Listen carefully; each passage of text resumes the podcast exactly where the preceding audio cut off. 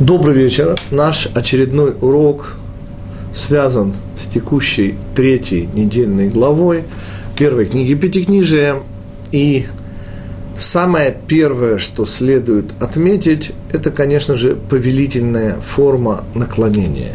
Но еще прежде чем мы коснемся вот этих первых слов третьей главы, э, один из наших слушателей прислал интересный вопрос, замечание – Андрей из Америки задается вопросом, и мы вместе с нашими слушателями попробуем задаться тем же вопросом. Уже упомянутое мною э, две недели назад проклятие Кнаана, четвертого э, сына Хама. И вот этот удивительный пример – невольничьей культуры, созданной э, неграми во всей Америке, не только в Северной. Андрей задает свой вопрос, задается вопросом. Но ведь, э, в конце концов, это ведь не только расовая вещь. Действительно, славяне получили свое наименование, по крайней мере, так утверждает большая часть историков, славяне – это slaves, это рабы – и действительно э, в культуре русской, отчасти славянской, болгарской, по крайней мере, присутствуют элементы покорности, рабства. В какой-то мере они связаны с христианством, конечно же. Но я хочу здесь подчеркнуть, господа, основная идея рабства, и я потому подчеркнул совершенно уникальный комментарий Рава Ария Каплана покойного – магистра физики, который сказал, что принцип Гейзенберга – это выбор, это свобода на уровне электрона. Таким образом, свобода есть то, ради чего и из-за чего создан этот мир. Если человек не свободен, у него нет выбора, то он и не ответственен за свои поступки. А следовательно, мир не будет иметь смысла. И потому исключением из общей реальности будет ситуация, и, может быть, пример чуть грубее и ниже человеческого уровня, нормально животные в неволе не размножаются. Свободолюбивые, те, чьим нишей обитания является подчас целый континент, запертый в клетку, есть способы преодолеть это, но мы сейчас не о них, мы сейчас о принципе. Так вот, общий принцип, творческое, божественное начало человека не терпит несвободы. Нельзя себе представить, и в этом смысле нам, жителям, бывшим, слава Богу, одной шестой части суши, уместно вспомнить сталинскую культуру. Господа, живопись, э, поэзия, я, я понимаю, что это нельзя назвать поэзией, но тем не менее, э, романы, прошу прощения, которые писались в этот страшный сталинский промежуток 37-54. Это просто, господа, нонсенс. Это классический пример того, что не свобода духа превращает даже талантливейших людей в бумагописак. Э, кто мне не верит, пусть почитает, что писал по, по подсказке партии и правительства даже столь одаренный человек, как Андрей Платонов, и не только он. О чем мы? О том, что в этом смысле расовый подход оправдывает себя. Ибо это действительно единственная раса на Земле – которая создала невольничью культуру, которая духовно размножалась в неволе. И вот это и есть то, собственно, что я хотел подчеркнуть, и это ответ. Речь снова не о рабской психологии. Она, к сожалению, вещь, которая достигает просто битьем – как сказал цинично один египетский жрец две с половиной тысячи лет назад, когда кто-то из греков, по-моему, задал ему вопрос, ну как, ну как могли построить вот эти громадные пирамиды, в особенности пирамиду Хеопса, э, жрец ответил, если рабов бить, то они еще не такое построят. Но мы сейчас именно говорили не об этом. Мы говорили совершенно не о том, как людей заставляют и подчиняют. Мы говорили о том, что человек так устроен, что он не способен проявлять божественное в неволе. И единственное исключение – это именно на уровне расовом, при том, что вы же понимаете, что никакого отношения к расизму ни я, ни культура, из которой в которой я живу, из которой я вышел и иду к чему-то, не дай Бог, не является, поскольку среди евреев сегодня в Северной Америке хватает людей с черной кожей, обычных евреев. И мы сейчас говорим именно о проклятии, которое приняли на себя э, те, кто не захотели изменить в этом смысле свою принадлежность к афроамериканской культуре, например. Но мы возвращаемся после ответа на вопрос Андрея к нашей третьей главе. И понятно, как и всегда, ваши вопросы – вещь чрезвычайно важная. Таким образом, вот это первое обращение Всевышнего к первому еврею. Я снова подчеркиваю, первое к первому. Ведь 75 первых лет жизни Авраама, и это своеобразный комментарий, Торой не упомянуты. За исключением происхождения и наличия у Авраама еще двух братьев Арана и Нахора, об этом мы капельку уже говорили, мы практически ничего из его биографии не знаем. И это удивительно, потому что это не просто пратец еврейского народа, это пратец еще и арабского народа. И если хотите, об этом говорит Раши, он еще и в буквальном смысле прародитель всех народов Востока. Вся восточная мудрость, так утверждает Раши, правда, не в нашей главе, тоже идет от Авраама. И вот это незауряднейшая из личность, рядом с которой просто некого ставить его, не с кем сравнивать. Вот это незауряднейшая из личностей, мы с нею знакомимся, когда Аврааму уже 75 лет, господа. 75 лет для нас с вами, жизнь, я не скажу прожита, но в основном уже закончена. И вот это знакомство с Авраамом в столь позднем возрасте, естественно, вызывает вопрос, а почему не раньше? Почему только в 75 лет удостаивается Авраам чести услышать то, что, казалось бы, ему надлежало слышать уже и в 40 лет, когда он вошел и вышел из горящей печи. Когда он, напоминаю, незауряднейший в этом смысле из личности, проявившийся в столь раннем возрасте, в три года, говорит устная Тора, он разбивает э, статуи богов, исполненных людьми в лавке своего отца Тераха. Он совершает множество потрясающих подвигов. Он, в конце концов, тот, кто несет идею единого Всевышнего, вопреки той высокой культуре, которая его окружает, несет эту идею в мир. И этот человек только в 75 лет заслуживает обращения Всевышнего – заслуживает уровня пророчества? Ответ мудрецов повергает нас с вами не просто в изумление, он повергает нас с вами в понимание того, сколь многое в конечном итоге требуется от каждого из нас. Дело в том, что мудрецы утверждают следующее. Все, что сделал Авраам вплоть до 75 лет полагается сделать любому нормальному человеку на земле. Я подчеркну снова. Бескомпромиссный поиск Всевышнего, нахождение истины и готовность пожертвовать, и самое главное, не просто пожертвовать свою жизнь, по своей жизни ради этой истины, но и готовность подчинить свою жизнь реализации этой истины в мире. Все это относится к нормальным подвигам нормального человека.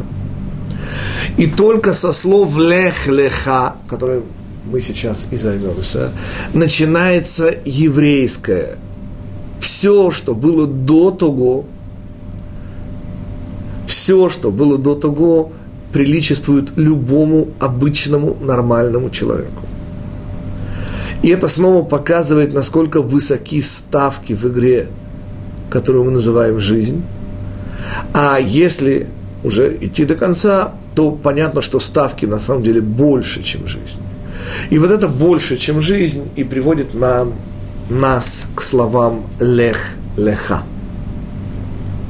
Собственно, обычный перевод, которого удостаивают, к сожалению, наши переводчики, всех, кто пользуется их посредническими услугами, как всегда, очень дорого обходится тем, кто ищет источник, оригинал.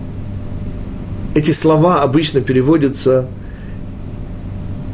«иди себе и дальше», в то время как по сути здесь сказано совершенно иное. И название нашего сегодняшнего урока «Выйди в себя». На чем оно основывается? Во-первых, слово «лех» означает повелительное наклонение, единственное число. И на русский очень легко это перевести словами «а пошел ты». Но поскольку это и грубо, и не соответствует оригиналу, то я перевожу эти слова «выйди». То есть, когда учитель говорит ученику выйти из класса, то используется именно вот это повелительное, приказное наклонение «выйди», «лех». Но, господа, нам так хорошо знакомым с тем, как выходят из себя наверняка удивительно звучит следующее слово, которое, кстати, на иврите неотличимо от первого. Этот факт особо отметим. Дело в том, что слово «леха» на иврите пишется и состоит из тех же двух букв, что и слово «лех». Ламет и хав софит составляют оба эти слова. И, конечно же, не случайно, что и «выйди» и «к себе» в себя, как я перевел, это одно и то же слово. Что означают эти слова? И самое первое, что следует сказать, это, господа, а что мы знаем о себе? Да-да, господа, о себе, не о других людях. И вы знаете, наверное, можно ответить так. Если у вас абсолютная память, и вы действительно помните и запоминаете все – то тогда ваши сведения о себе, ваше знакомство с собой сведется к чему? К четкому фотографическому перечислению всех ситуаций, которые случались в вашей жизни, и ваших реакций на эти ситуации. Вот это то, что вы знаете о себе. А поскольку еще наверняка нет на Земле и не родится никогда человек, который скажет, что он побывал во всех возможных ситуациях, то, следовательно, даже теоретически нельзя себе представить, что вы все знаете о себе. Напоминаю это в качестве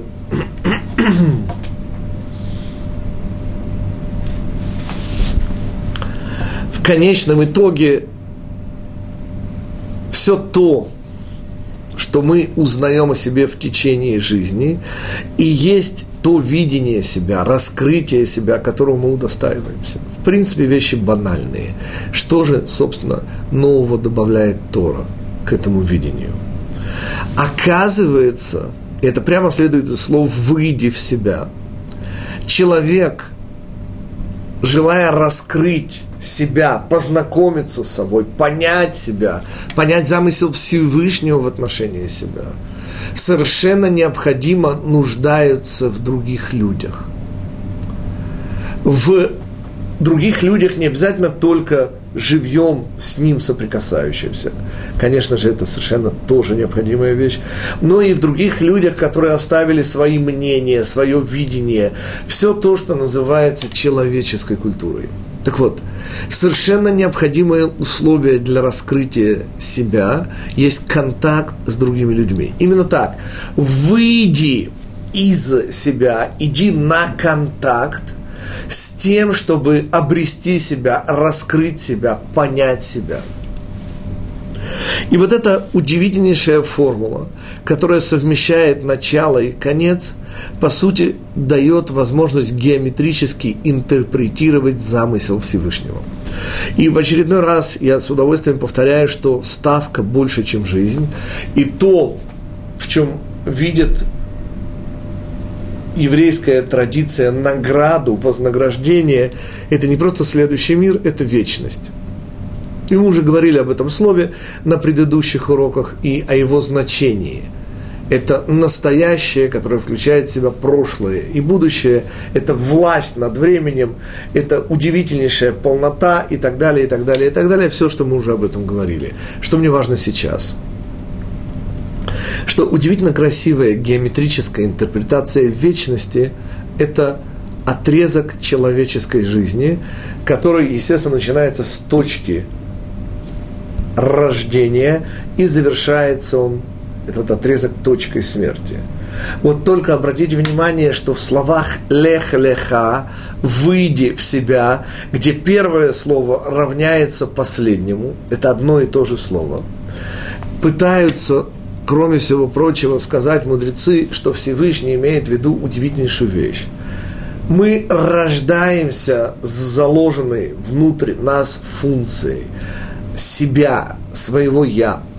если удается нам в течение нашей жизни это свое вложенное «я» реализовать, то тогда оказывается, что потенциал день рождения и реализация а максимум возможного – это, конечно же, день смерти. Вот эти две точки оказываются не противоположными, а соседними. И в этом случае человеку удается совершить невозможное – замкнуть круг своей жизни. То, что мне подарили когда-то наши ученики, есть понятие в кибернетике – это информационный круг. То есть, если вы пускаете информацию круговым маршрутом, естественно, нет никакого трения и прочих сопротивляющихся категорий, то эта информация, которая в замкнутом маршруте, она вечна, существует вечно. И именно вот это, кроме всего прочего, и объясняет нам слова лех, леха. Выходя из себя, идя на контакт с этим миром и с людьми, мы не просто познаем себя, мы реализуем себя. И в этом высшая цель нашего мира. И это то, с чего начинается еврейское в этом мире. У нас как раз поступил вопрос на тему, а что такое еврейское? Я его почитаю, вопрос задает Станислав из Запорожья. Если у нееврея не задействована верхняя божественная душа, то что дает ему возможность стремиться к свету, а возможно в конечном итоге становиться евреем? И э, самый простой ответ, я его в данном случае не изберу, это Станислав э, сослаться на предыдущую предысторию предыдущей жизни. Все еще проще и жестче. По сути, то нереализованное, что вложено в каждого человека, буквально давит на нас. Нереализованность ощущается человеком, человек может против нее стоять. Но в принципе вот эта нереализованность толкает людей на удивительные поступки. Из литературных ассоциаций это, конечно же, «Луна и грош» Сомерсета Моэма, где вполне респектабельный и нормальный английский джентльмен – в возрасте 40 лет бросает всю свою жизнь с тем, чтобы там, в Париже, в нищете, умирая с голода, рисовать картины. Снова, безотносительно тому, есть талант, нет таланта, но вот это ощущение нереализованности – вещь известная и заставляет людей совершать из ряда вон выходящие поступки. В переводе же на язык света, на язык уровней души мы обычно рассматриваем три уровня души – божественное, э, среднее и животное – то вот при этом раскладе мы всегда имеем возможность сказать важнейшая вещь, господа. Поймите, тот, кто рожден евреем, постоянно испытывает чувство нереализованности божественной части своей души. Попросту божественная часть души на любого еврея давит, заставляя этого еврея, если он не в рамках Торы, например, становиться искусным ювелиром или миллиардером, или очень завистливым нищим – Или тоже бывает лауреатом Нобелевской премии по физике. Но в любом случае речь идет о давлении, внутреннем духовном давлении еврея, рожденного евреем. Если мы говорим о нееврее, то, естественно, речь не идет о давлении, а речь идет о важнейшем правиле. Дороги, которые мы выбираем, нас по ним ведут. И нееврей, и мы уже сказали, что обыкновенный герой, не еврей, обязан бескомпромиссно искать истину, находить ее и решать, что ему с ней делать. При этих условиях совершенно необходимо проявится и божественная душа, связи с которой у нееврея изначально нет, но по мере его духовного развития он выйдет на уровень, где это его будущее, его потенциал начнет влиять на его настоящее. И тогда этот нееврей вполне возможно станет евреем. Это одна из возможных э, ситуаций. Конечно же, есть и иная ситуация. Нееврей рождается, не зная вообще говоря о том, как тасуется колода, вспомните Михаила Фанасьевича Булгакова, и он просто не знает о том, что он еврей. И в этом случае его божественная душа, поскольку он еврей, будет на него давить. И, как сказали мудрецы, обязательно наступит момент в жизни нееврея, когда он лбом к лбу столкнется с иудаизмом и будет иметь выбор пройти ги-юр, то есть задействовать и верхний уровень своей души. Таким образом, мы до сих выяснили следующую вещь обращение Всевышнего к Аврааму говорит о совершенно необычной задаче, еврейской задаче человека в этом мире. В чем еврейская задача человека в этом мире, как раз и говорят следующие слова, объясняющие, как это можно выйти в себя. И это комментарий Мальбима, этот же комментарий я обнаружил, я так подозреваю, что он есть и у Маорали, я обнаружил его и у Нона Ицхака Барбанеля, классический комментарий звучит так. Лех леха ми арцеха ми моладетха ми бейт авиха. И на первый взгляд идет повтор. Место рождения твоего. К сожалению, переводчики обычно слово моледет переводят как родина. Речь идет именно о месте рождения, господа, вовсе не о родине. Поскольку уже следующее слово заставляет вспомнить родину. Твоя страна. Что значит твоя страна? Понимаете, господа, есть место рождения, а есть родина. Кто-то из классиков как-то сказал, моя родина – это мои друзья. Сейчас мы более подробно остановимся. Но следующее – дома отца твоего. И самое удивительное – это концовка. Каждый ребенок знает, что Всевышний отправляет Авраама из Харана, где они остановились, убегая из Ура Каздимского, в нашу страну Израиля. И вот эта наша страна Израиля, она, конечно же, понятно является целью, но почему-то не обозначена. Кстати, не только в этом месте, но и вообще нигде во всем Пятикнижии Моисеевом не появляется страна Израиля. Появляется Эрецкна, но никак не страна Израиля. Так вот, почему Всевышний играет в прятки с тем, кому предстоит стать оплотом всего божественного на земле и посылает его в место, которое укажу тебе. Ответ проще всего представить себе в виде четырех измерений бытия человеческого на земле. Трех обычном и четвертом божественном. Дело в том, что говорит замечательнейший русский Равин Мальбим, он умер в 1870 году по дороге э, занимать э, место Равина в городе Кременчуге. Умер он в Киеве, к сожалению, могила не сохранилась, насколько мне известно. Так вот, Мальбим говорит следующее – страна твоего рождения, муледы, то, что переводчики совершенно глупо переводят как родина, это, конечно же, генная информация. Страна, в которой мы рождаемся, место, в котором мы рождаемся, это все то, что нам дано. Это данность, в которую мы рождаемся. Уже на уровне воспитания всего того, что составляет и формирует э, мягкую душу ребенка, вот уже на этом уровне есть варианты. Но все, что касается генов, господа, это данность.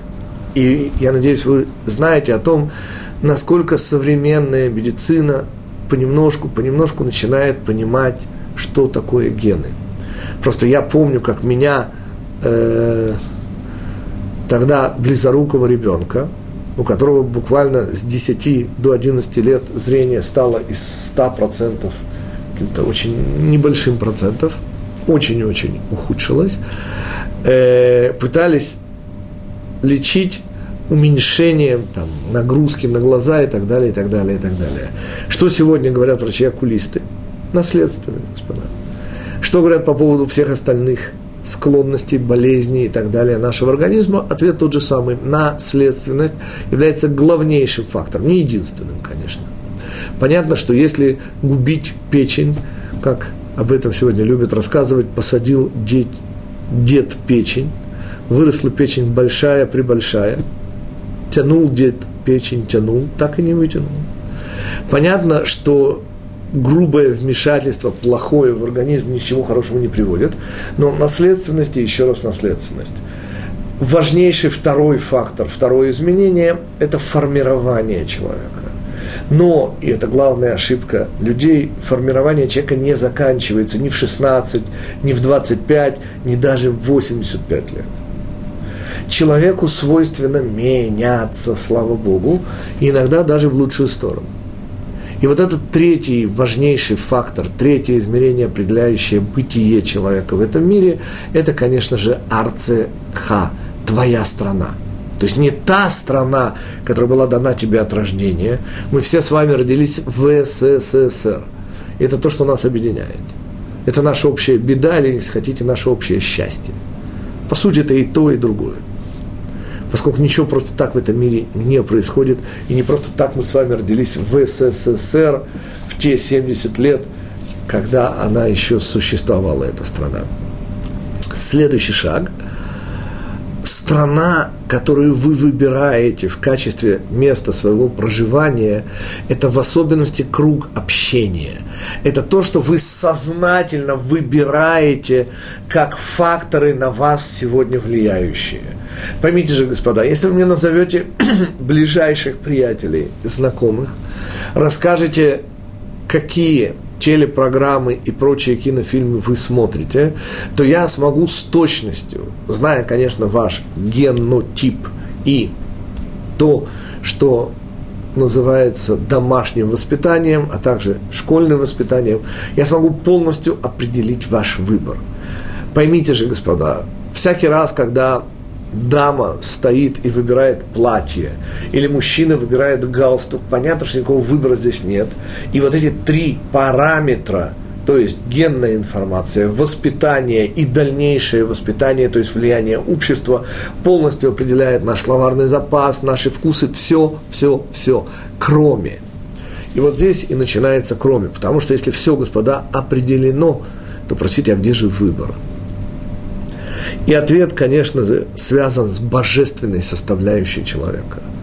Она ничем не определена, ее влияние непредсказуемо, и благодаря вот этому четвертому измерению и есть возможность рвать причинно-следственную связь. И мы сразу же объясним – Что значит рвать причинно-следственную связь? Ведь вопреки тому, что я сказал прежде, а именно, три измерения полностью определяют человека,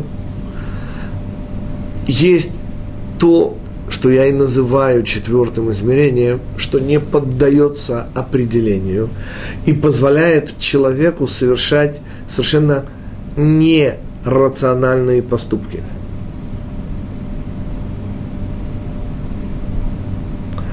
собственно, э, на уровне социума, это, например, восстание в Варшавском гетто, где 45 тысяч оставшихся от полу почти миллиона евреев Варшавского гетто в феврале 43 года, не имея никаких шансов ни на что, даже на борьбу, по сути, тем не менее начинает эту борьбу.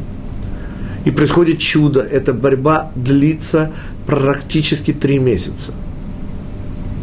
Посреди великого польского города полыхает гетто, и гибнущие евреи заставляют нацистов воевать, терять солдат и так далее. Но смысл, нет смысла. То есть никакого рационального смысла в том, что было, найти невозможно.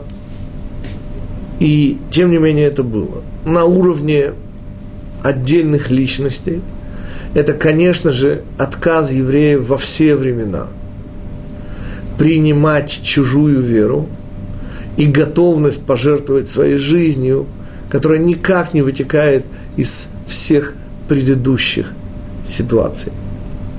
Но не нужно делать вот такие очень-очень крайние выводы. Конечно же, речь не идет только лишь о готовности отдать жизнь.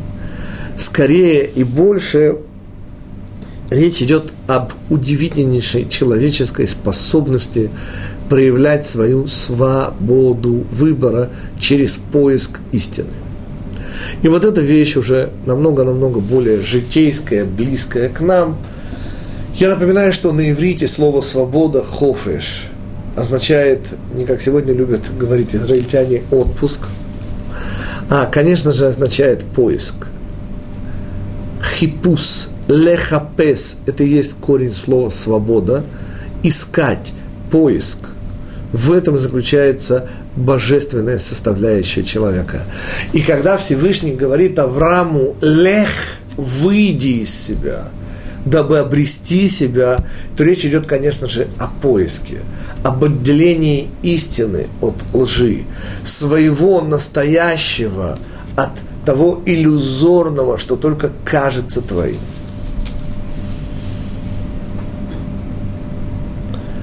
Вот это более-менее вкратце то, что вложено величайшим зарядом в первые слова, обращенные к первому еврею.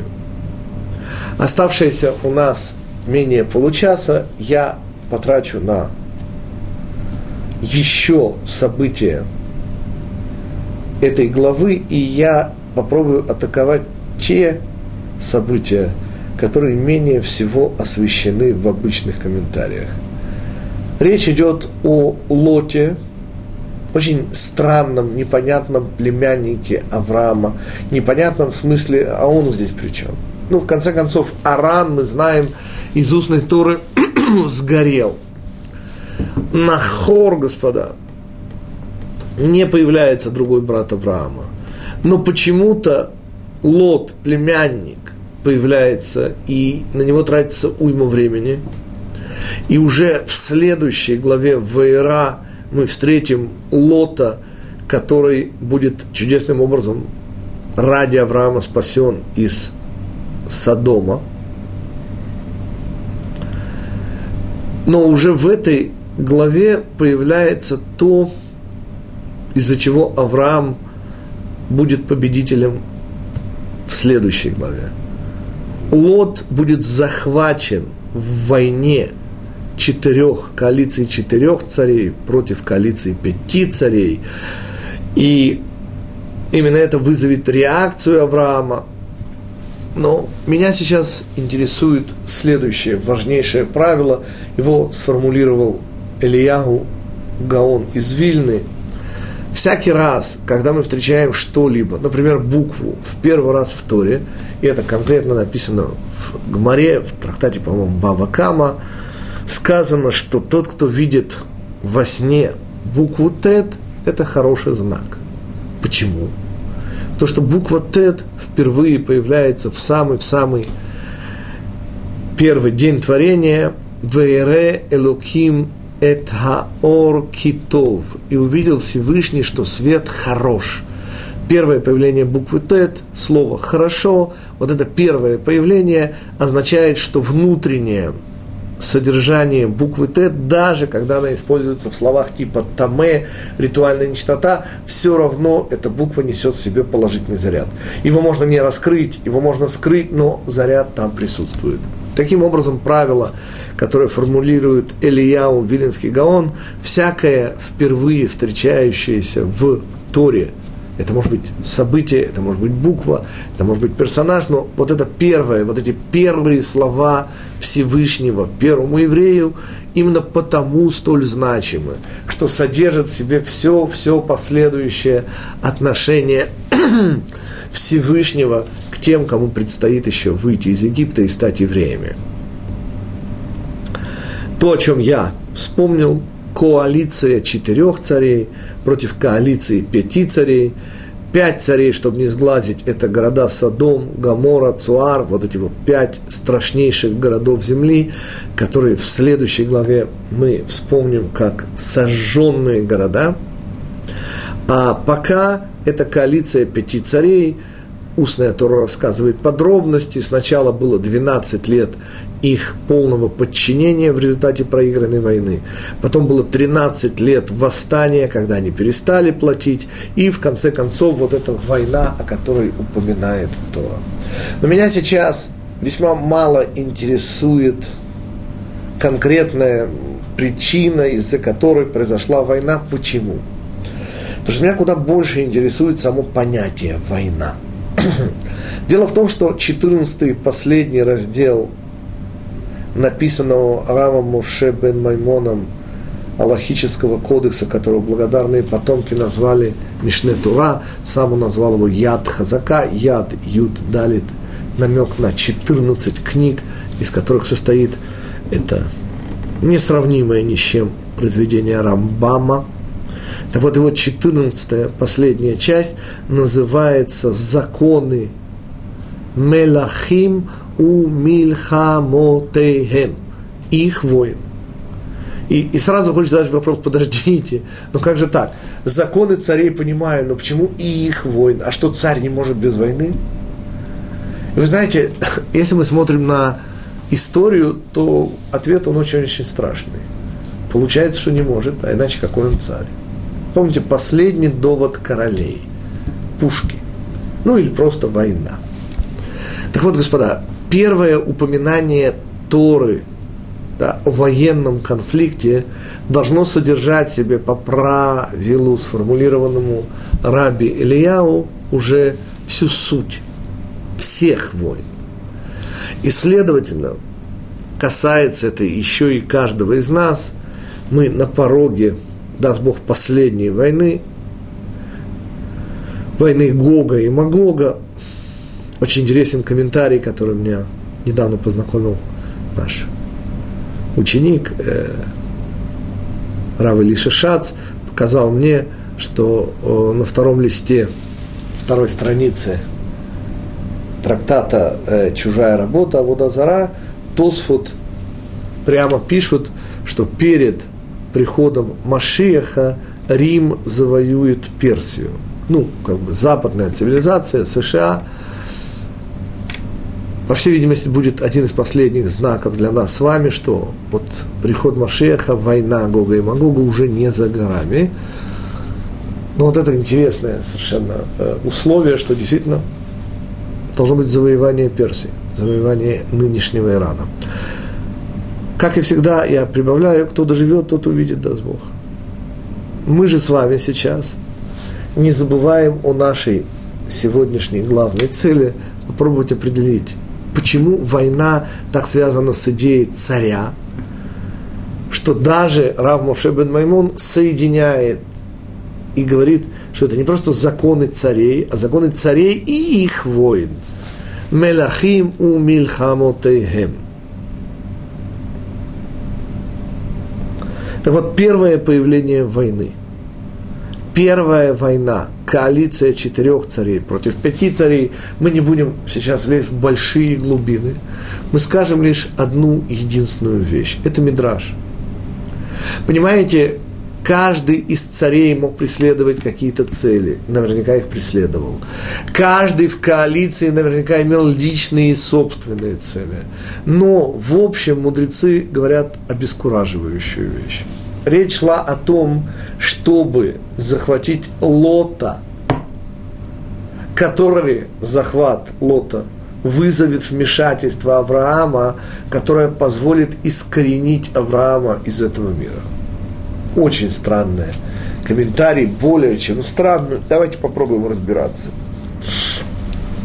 В данном случае я привлекаю на помощь этого еврея убили нацисты в 1942 году, его звали Рав Авраам Гродзинский, он был одним из духовных руководителей школы Слободки и Шивы Слободка.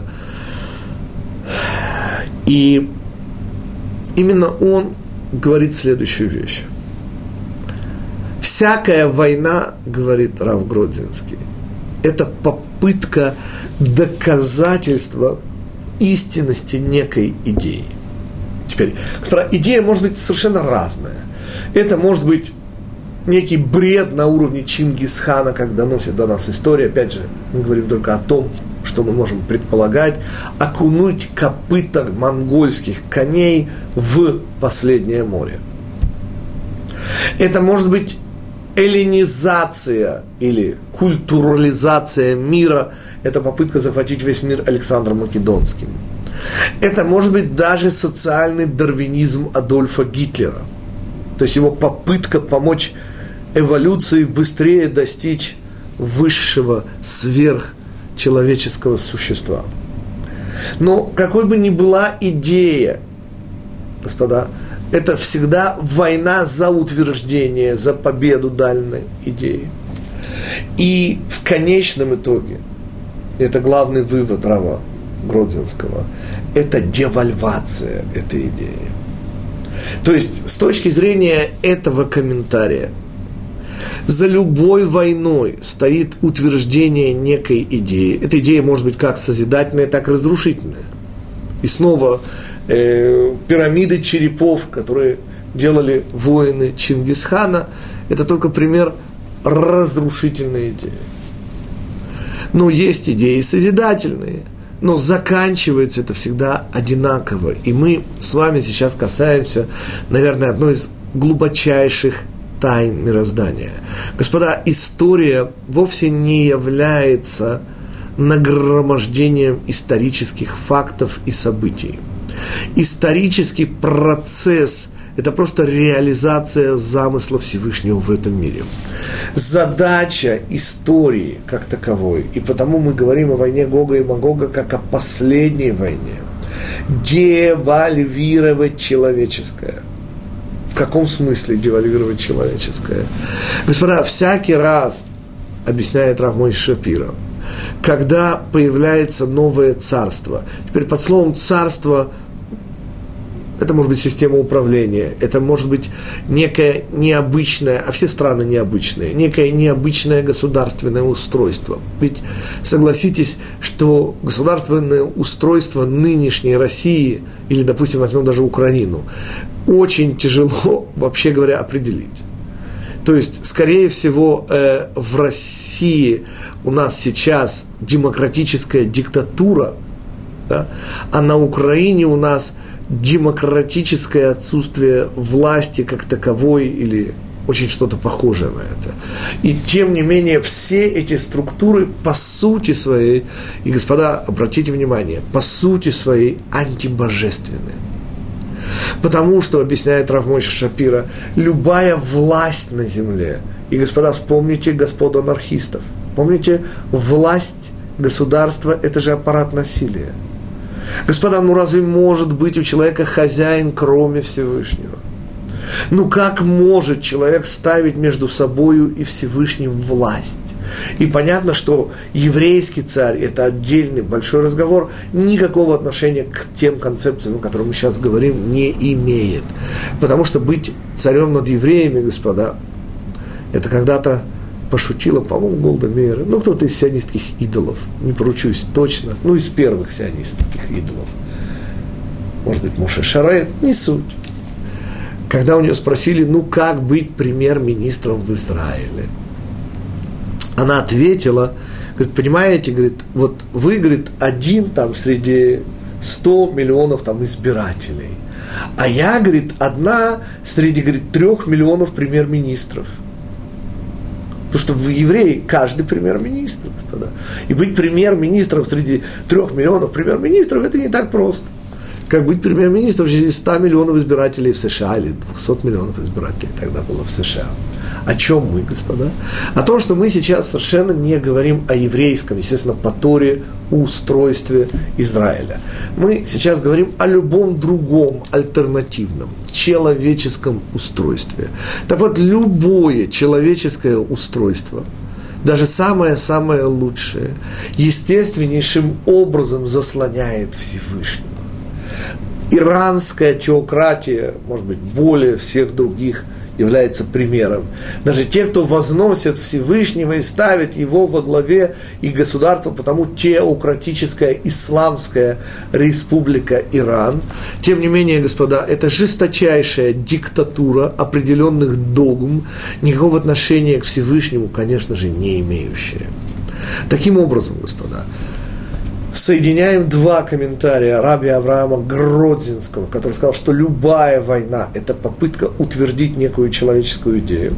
И Рава Мойша Шапира, который говорит, что любое государство, любое царство, любое э, устройство человеческого общества через власть Речь не идет о муниципальной власти, очень важный момент, господа. Муниципальная власть не что иное. Мы говорим сейчас именно о государственной структуре, о том, что анархисты называли аппаратом насилия. Является не просто аппаратом насилия, господа, является тем, что заслоняет Всевышнего и абсолютность его власти от людей. И потому задача любого царства, господа, пасть в очередной раз – продемонстрировав людям безуспешность человеческих попыток достигнуть совершенства. Ибо, господа, совершенство – это категория Всевышнего. Как сказано у нас, «Осе шалом бимромав», делающий мир и совершенство в высотах своих. Он сделает мир на земле. Другого пути к миру, другого пути к совершенству. Любая человеческая идея, если она реализуется глобально, обречена на то, чтобы принести несчастье людям. Потому что единственный смысл человеческой идеи, он всегда внутренний, он всегда на поиск божественного должен быть нацелен. И понятно, что любая государственная структура, которая, во-первых, это снова основа анархизма, господа, очень полезная вещь. Любая государственная структура, во-первых, служит самой себе, самосохранению. И лишь во-вторых могут появляться, например, идеалы защиты человека, членов общества и так далее. Любое государственное устройство включает демократию, конечно же. Во-первых, и в основном служит сохранению самой себя. И, следовательно, естественно, отрицает власть Всевышнего на земле. О чем мы? О том, что история, следовательно, не просто повторяется. Задача исторического процесса – это девальвация человеческого, которая скрывает божественное на земле. И в конечном итоге потому и будет последняя война последней, что это будет уже последняя попытка показать, что мы можем, которая обернется «мы не можем». И тогда, и только тогда – после полной девальвации всех человеческих, а следовательно ограниченных концепций, и раскроется божественное происхождение этого мира, исторического процесса и всего, что связано с каждым человеком. Тем самым мы находим в нашей главе две полярные истины. Первое – все, что связано с личностью – выйди в себя. Второе, все, что связано с обществом. Понимаете, к сожалению, грустная шутка, ребята, вы дружите, а против кого вы дружите? Вот эта грустная шутка, к сожалению, отражает ту реальность, в которой существует человек как часть социума. Любой социум, не построенный на божественной идее, есть по сути аппарат насилия, уменьшающий свободу человека, которая заключается в поисках истины с большой буквы. И следовательно, это не значит, господа, что мы должны немедленно бежать и разрушать все имеющиеся государственные структуры. Хотя я думаю, что и это имело бы смысл. Но, простите, господа, невозможно. Даже наше родное сионистское образование, как его любят называть, раковая опухоль на теле арабского Востока. Так вот, даже это вовсе не любезное мне государство не должно быть разрушено. Нами, конечно же.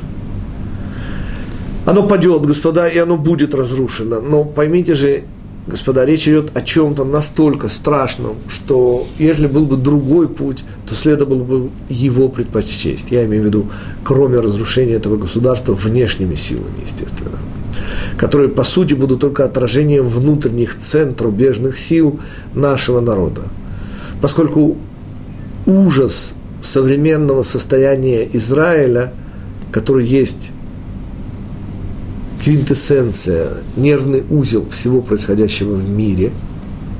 Именно здесь, господа, впервые начался процесс деидеализации, то есть превращение идеалов любых в посмешище, в то, что ничего не стоит, и обладание которыми, то есть идеалами, есть причина, по сути, униженности человека в глазах современного деидеализированного общества. Именно здесь историки объявили в 1990 году очень интересный факт, то, что 90-й год, те, кто с нами учится, знают, определяется Виленским Гаоном как начало очередного часа – уже в послеполуденном времени, в котором мы находимся, в шестой день, шестое тысячелетие параллельно шестому дню, 500 лет, плюс следующие 250, 500 ночь, 250 первая половина дня, и потом 5750 год, он же 1990, это начало уже после полудня шестого дня, когда, по сути, в этом мире начинаются серьезнейшие сдвиги. Так вот, интереснейшим в этом смысле, и, как всегда, Израиль был первым, 90-й год был объявлен началом эпохи постсионизма. Вот так стыдливо называется отсутствие идеалов, возведенные в идеал. Вот эта эпоха, наша эпоха, когда торжествуют идеи а сколько это стоит, то есть идея торгашества. Когда главная духовная составляющая человека, к сожалению, тоже натыкается на вопрос, а за сколько вы готовы ее продать. Когда из всех экранов, всех телеканалов массовой и не только массовой, а человеческой культуры идет простая-простая мысль, господа, вы стоите ровно столько, за сколько вы можете себя продать. Кто-то продает руки, кто-то голову, кто-то тело, кто во что гораст. Но вот эта оценка человека, оценка его не через божественную, а через за сколько вы стоите, а за сколько вы можете себе продать, это и есть конец человеческой культуры. То есть мы дошли до самого низа, и я хочу вам напомнить, господа, что литературная ассоциация – в начале 60-х годов появился рассказ, который назывался «1 доллар 94 цента». Ну, предтечей этого рассказа фантастического, конечно же, были совершенно страшные вещи. Например, удобрения, которые поставлялись в Италию из Германии. И в 1943 году итальянцы отказались их брать то, что это были просто перемолотые кости сожженных евреев. Это не шутки, а исторический факт. Набивка матрасов подводных лодок военно-морского флота Германии шла из волос, срезанных с еврейских женщин в тех же самых концлагерях. Ну, о золотых монетах Швейцарии, которые не имевшая практически золотого запаса Швейцария, сделала в 1945 году, стыдливо написав, это известно всем нумизматам, 1935. Хотя монеты появились в 1945 году, понятно, откуда они появились, золотые зубы, вырванные из ртов умершленных евреев. Я о чем? Я о том, что именно Гитлер первым реализовал, он это не придумал, идею о том, что человека можно на мыло, если мыло дороже человека. Ну, дороже имеется в виду тех ингредиентов, из которых состоит человек. Так вот тогда, в начале 60-х, когда у писателя еще было чувство юмора, и появился этот рассказ.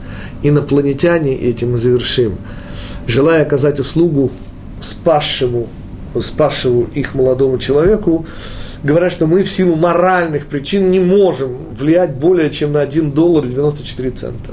Потому что большее влияние будет аморальным. Ну, доллар 94 цента сводится в конце рассказа к чему? К тому, что девушка, которую он любит и которая его не замечает, вдруг, сама не понимая почему, обнаруживает в себе вот эту пылкую любовь к этому самому юноше. И тогда юноша получает послание, где оказывается, что, господа, если вы молоды, то вы на 90% состоите из воды. Вода же ничего не стоит. Количество других элементов, из которых стоит наше тело, в общей сложности дает сумму, ну, по тогдашним ценам, 1 доллар 94 цента. Понимаете, на чем построен рассказ? Что они, не имея права вмешиваться более чем, смогли поменять душу человека и заставить девушку любить юношу за 1 доллар 94 цента. Только в этом и заключается последняя идея, с которой, с фиаском, которой нам придется столкнуться. Идея материалистического воззрения. Когда душа не то чтобы отвергается и отрицается, все еще гораздо хуже, когда душу заставляют работать на тело. Когда само понятие чувств тоже продается. И это уже не более чем последние, практически последние родовые муки перед приходом, рождением истины. Таким образом, резюмируя, мы обнаруживаем в недельной главе Лех-Леха не только рецепт для личности, но и, к сожалению, объяснение всего того, что понесут с собой войны в человеческой истории. Столкновение эгоизмов, столкновение идей, попытка утверждения человеческого.